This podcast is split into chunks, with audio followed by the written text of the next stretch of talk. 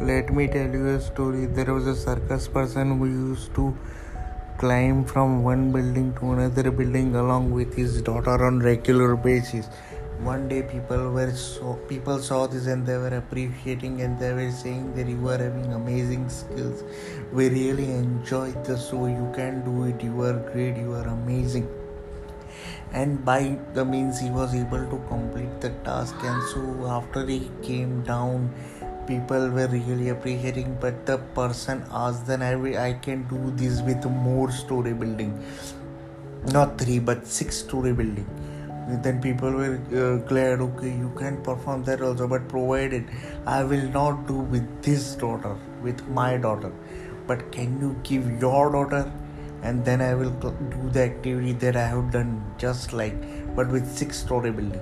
People were shocked. What what guy this what question this guy is asking, right? So people they, they were no no person ready to give his daughter right?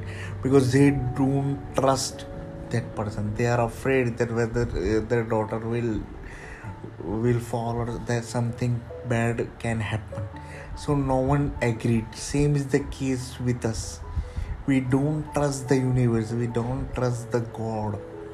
Right completely. 100% we don't trust. Same was the case with the people also. They don't trust that circus guy 100% they were afraid that their daughter can fall off they can lose right? So same is the case with us. We are not 100% sure that whether we must trust god or we must trust universe.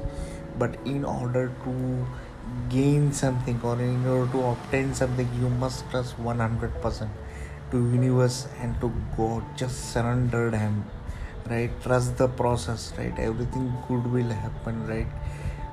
The dots will get connected just as steve jobs said. So this was a message from mine. I hope you are enjoying this content right? Please share to others also and do follow me right? It's really glad that i am able to reach so many audience. So see you in the next talk. Till then bye